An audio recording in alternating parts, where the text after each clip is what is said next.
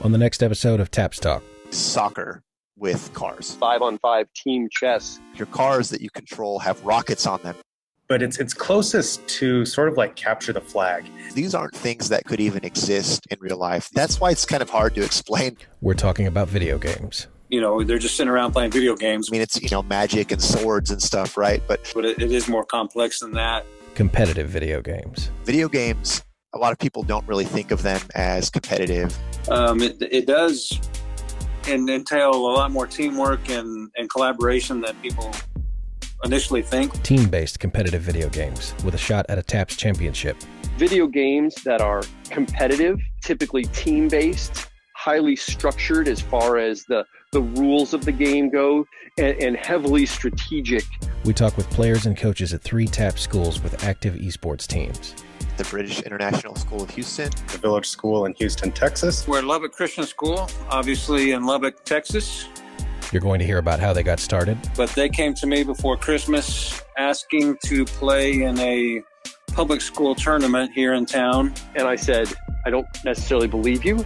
you're going to hear about the games themselves, Rock League basically is car soccer. There's a lot of physics involved, but basically, at the end of the day, Rocket League is you put the ball in your opponent's net. Whoever has more goals wins. League of Legends, which is the arguably the most popular esport in the world, Your goal is to destroy their base before they destroy yours. and you have different characters that play different roles, much like a rook is different from a bishop, is different from a pawn, is different from a queen, what have you. But that is the simplest elevator pitch of what League of Legends is. you're going to hear from coaches who are already comfortable with video games. Uh, I'm someone who's just really passionate about esports and gaming in general. Kind of a lifelong gamer, I guess you could say. and from coaches who are completely new to this. I help coach our cross country team also, and that's that's much more in my wheelhouse. I can coach them to be better runners.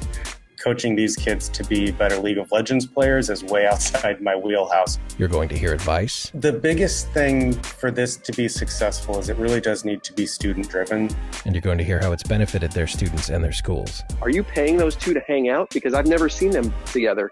And I said, the two of them and their communities have come together over esports. Well, I, I think it involves, you know, our, our students more, a variety of our students into extracurricular activities. And the other thing I've seen is the development of this school spirit and sense of community for kids that aren't necessarily drawn in by a traditional athletics event. Look for this episode in the next two weeks.